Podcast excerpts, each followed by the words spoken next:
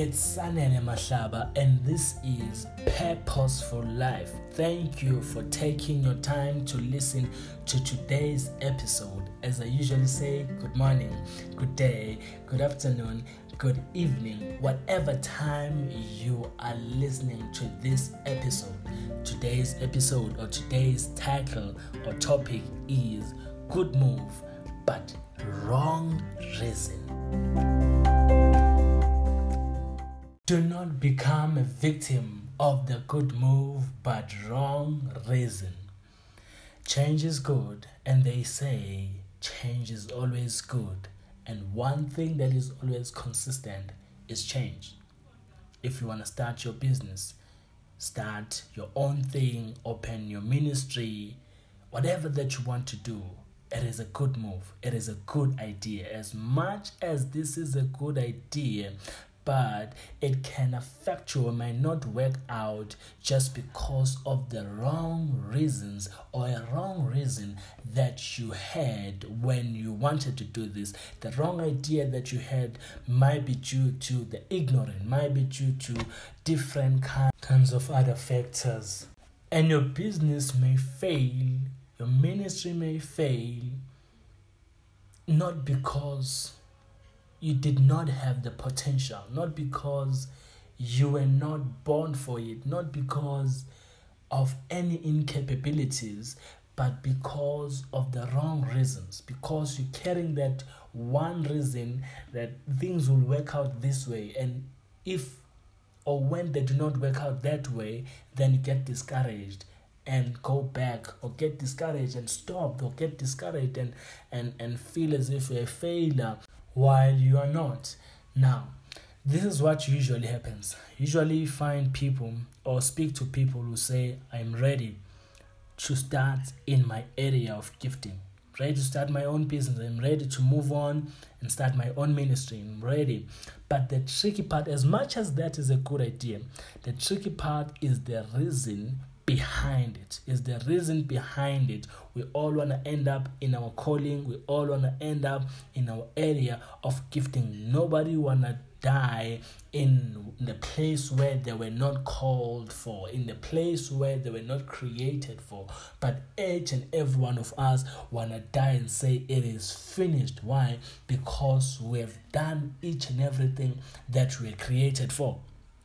Now when you want to do what you were called for because you've realized how much your employer makes and you're thinking if i can i can do my business if i can start with my business i'll be rich in three years i'll be rich in a year i'll be rich in whatever time space that you give yourself or say, you know what, I can be doing my own thing and doing my own way.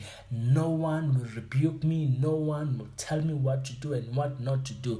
If you start in your business because you don't want to be rebuked, because you don't want to be corrected, because you don't want to be held responsible or accountable, if you're doing that uh, and you say, I'll, I'll go and start my ministry, no one will have to tell me well, how to do my own things. No one will tell me how to operate. No one will tell me how to serve. No one will tell me how to do things in my own business. If you're doing or starting your own ministry just because you've seen that you're getting good responses about your about your message and there are a lot of people who are following you, you have the multitude behind you, you have everyone backing you with your ministry or with your message and saying all kinds of things. Sometimes you get people saying to you that you preach better than your pastor.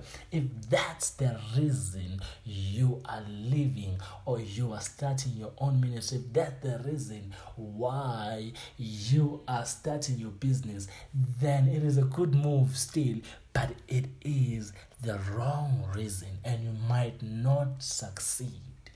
Or eh, actually, most of the time, you will not succeed. And let me tell you, the first thing is if you leave in your employer just because you've realized how much money they make and you want to make the same, let me tell you that when you start, when you start, you might not make as much and you might be discouraged. Even if you make something, if maybe you already have clients that will move with you, but there's not always money in business. There are dry seasons.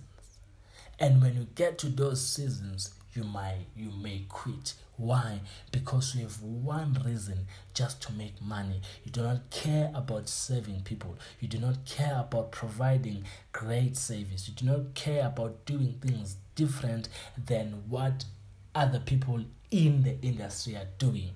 So you might fail just because you have this one reason that is not working out now if your reason was the fact that you know your manager is holding you accountable is rebuking you or maybe um, um, correcting you in a way that you don't want to be corrected you'll always be corrected. If not your manager just because you start your own business your clients will correct you the revenue service would correct you they will they will chastise you they will chastise you. And it is better to be corrected by someone whom knows you than someone who does not know you. Because the person that knows when they correct you or even when they chastise you they want to release that potential that you keep holding it back. They want that potential to come out. They want to move you from your comfort zone to the zone where you are not comfortable comfortable and so that you'll be able to release that, that potential and start to thrive one parent actually said to us, he said that if me as a parent I cannot chastise you, someone else will. The law will. The revenue service will. So you'll always be chastised. You'll, you'll always be rebuked. You'll always be corrected. You'll always be held accountable. So you cannot leave the job. You cannot leave the employer. You cannot leave um, someone who you're serving under just because they have held you accountable. That's how you learn good reason to move, but a good uh, move as you move and start your own thing, but wrong reason as you move because you were rebuked. And i see a lot of that in the church and also in the in the profession the employment as well. People are moving just because they don't like the certain manager.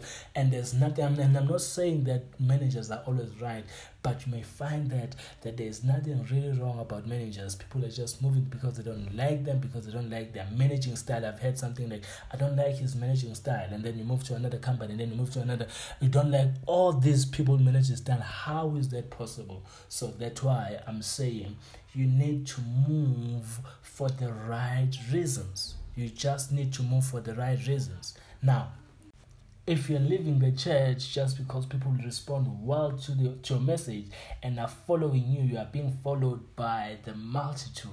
There is a season that we call persecution that will isolate you and your mission might fail when this season comes because there will be nobody.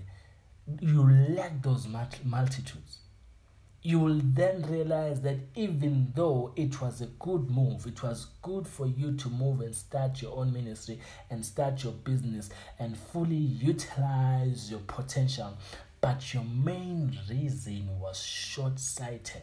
So that's the message that I have today for you do not have a main reason that is short short-sighted do not have the main reason that is that is out of ignorance. Do not have the main reason that thinks about today and do not think about tomorrow. Have all your reason played out and say now i am going to move because i want to serve.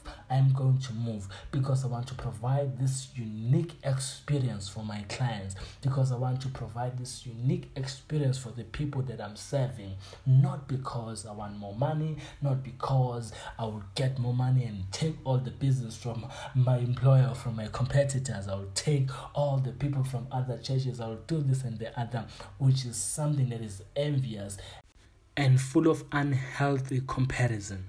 Now, now let me tell you about a junior pastor whom I've come to know. Let me tell you about the story which I've come to know and understand. There was a junior pastor was serving under a well-known senior pastor. He was doing very well and was given all kinds of opportunities in the church. It was a big church. He was being given a lot of opportunities in the church And then one day he got to be invited in a community program that was happening annually in the community, and people knew about it in the community. So it was a good exposure for him to be well known because this is um, a program that was being attended by a lot of people from the community and outside of the community. So he then accepted the invitation because he was just overwhelmed that he, got to be invited in such an organization or in such a program in the community. And then after that, he went to tell the pastor, the senior pastor, about it and said, you know, I am invited in this program and I'll be doing this and this and the other. The senior pastor said that he must decline it. He must decline to go to this event that has been set up by certain members of the community. Now, the senior pastor's reason was that the event is much against the church or the doctrine of the church. So he said, you know, you cannot be involved in such things because I don't want you to go there and begin to explain yourself and debate and all those kind of things. Our mandate is not to debate, but our mandate is to help. But because the junior pastor already accepted and you know he was just overwhelmed by the responses was just overwhelmed by the fact that would be exposed and there are a lot of people in the event that are attending the event. And he said no i will go anyway. I will go. I do not need your approval. I do not need you. I can even get someone else to mentor me because in six months i will be like you the pastor said, Okay, if you think you'll be like me in six months, good luck with that because it took me 20 years to get where I am right now. But if you think it's that easy, it is okay.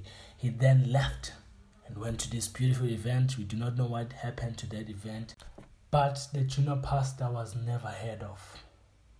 He was never heard of. We do not know whether he's still a pastor or whatever he's doing, but whatever that he has worked so hard in the senior pastor's church just disappeared because he did not wait, because he went for the wrong reasons. So let's do it for the right reason.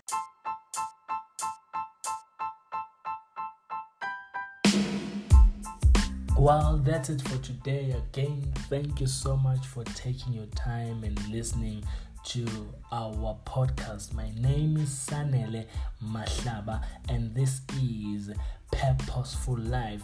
I am the number one preacher. Now, if you need any purpose coaching, hit me up on Facebook, hit me up on Instagram or LinkedIn, Sanele Mahlaba or Sanele underscore the preacher. Thank you so much. God bless you.